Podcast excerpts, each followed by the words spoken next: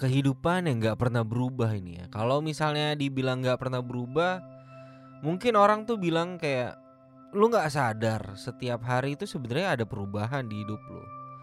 Dan coba lu flashback ke belakang, gimana sih hidup lu?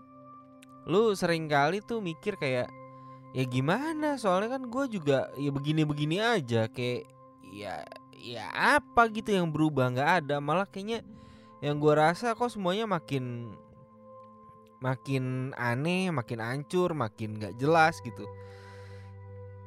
Ya gimana ya, gue juga bingung nih kalau misalnya kayak gini karena sering kali gue juga berpikir seperti itu gitu loh. Jadi kayak kok gue nggak bisa ya ada perubahan sedikit pun gitu loh.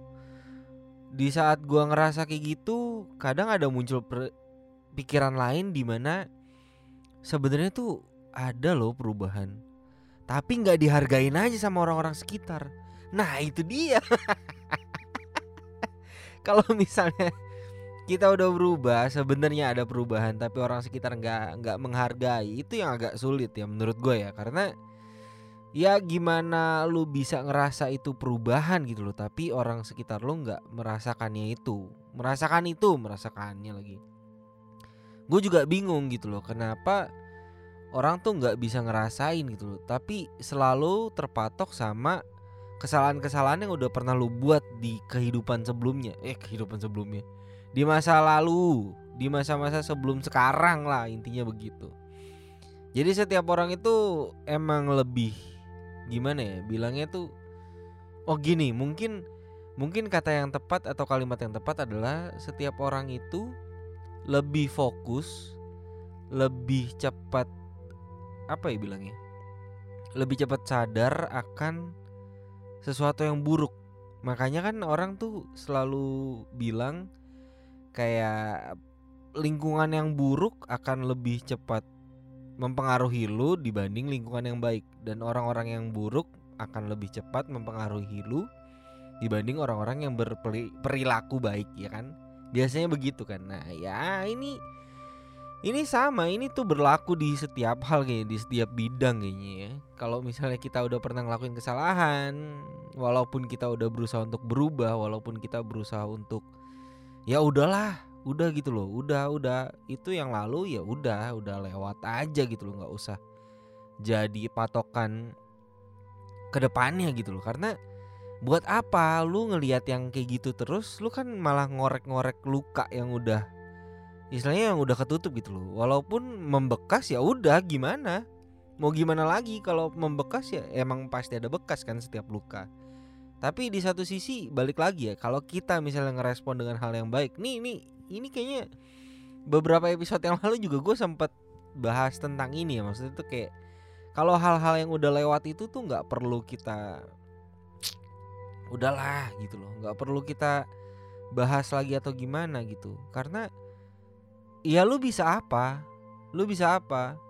Untuk melihat ke depan lagi dengan patokan yang masa lalu ya berarti lu berjalan di masa lalu sebenarnya kalau menurut gue ya dengan pemikiran gue ya karena kalau misalnya lu emang udah mau jalan untuk melangkah ke depan lu nggak bakal nengok ke belakang terus lu nggak bakal ngeliat spion terus buat lihat ke belakang kasar kata begitu ya intinya ya kurang lebih lu tuh jangan pernah ngelihat ke belakang terus-terusan gitu kalau lu mau maju. Sesekali boleh tapi sesekalinya itu jangan jadi dasar gitu loh. Ngerti gak maksudnya? Dalam banget kayaknya bukan dalam sih tapi kayaknya gue jadi jadi bingung sendiri gue mau jelasin kayak gimana. Maksud gue tuh kayak jangan dijadiin dasar untuk melangkah ke kehidupan selanjutnya dalam arti tuh lu mau buka lembaran baru, lu mau buka jalur yang baru, jangan pakai jalur yang lama lagi gitu loh.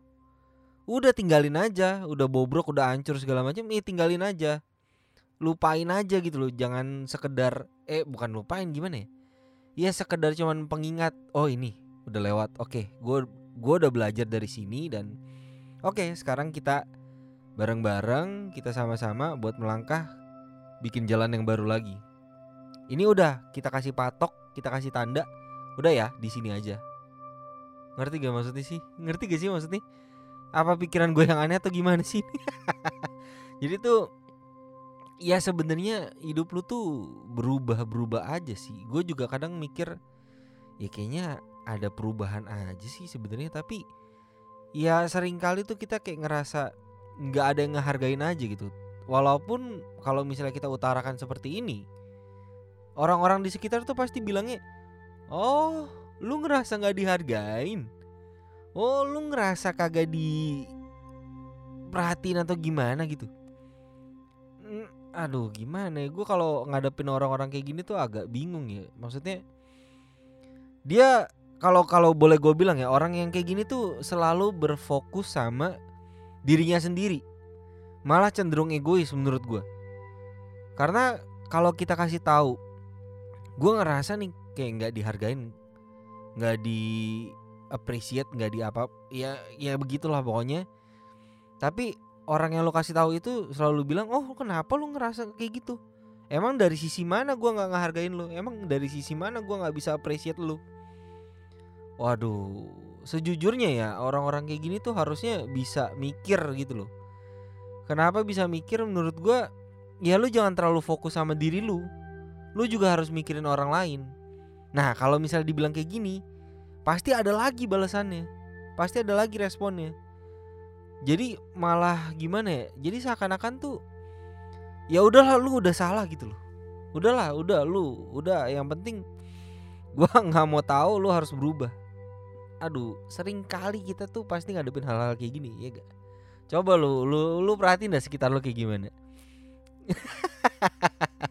gua udah nggak berani komen gimana gimana bukan nggak berani males komen ini tuh kalau kayak gitu tuh kayak ya udahlah emang hidup begitu mau di komen juga intinya yang komen yang salah ya serba salah hidup lu kalau misalnya orang denger kayak gini juga kadang ya pasti ada aja yang mikir tuh ya lu salah lu salah bang kalau kayak gini ya yeah. Eh gue nggak ngerti lah salah bener dari mana ya terserah dah. ah tau lah.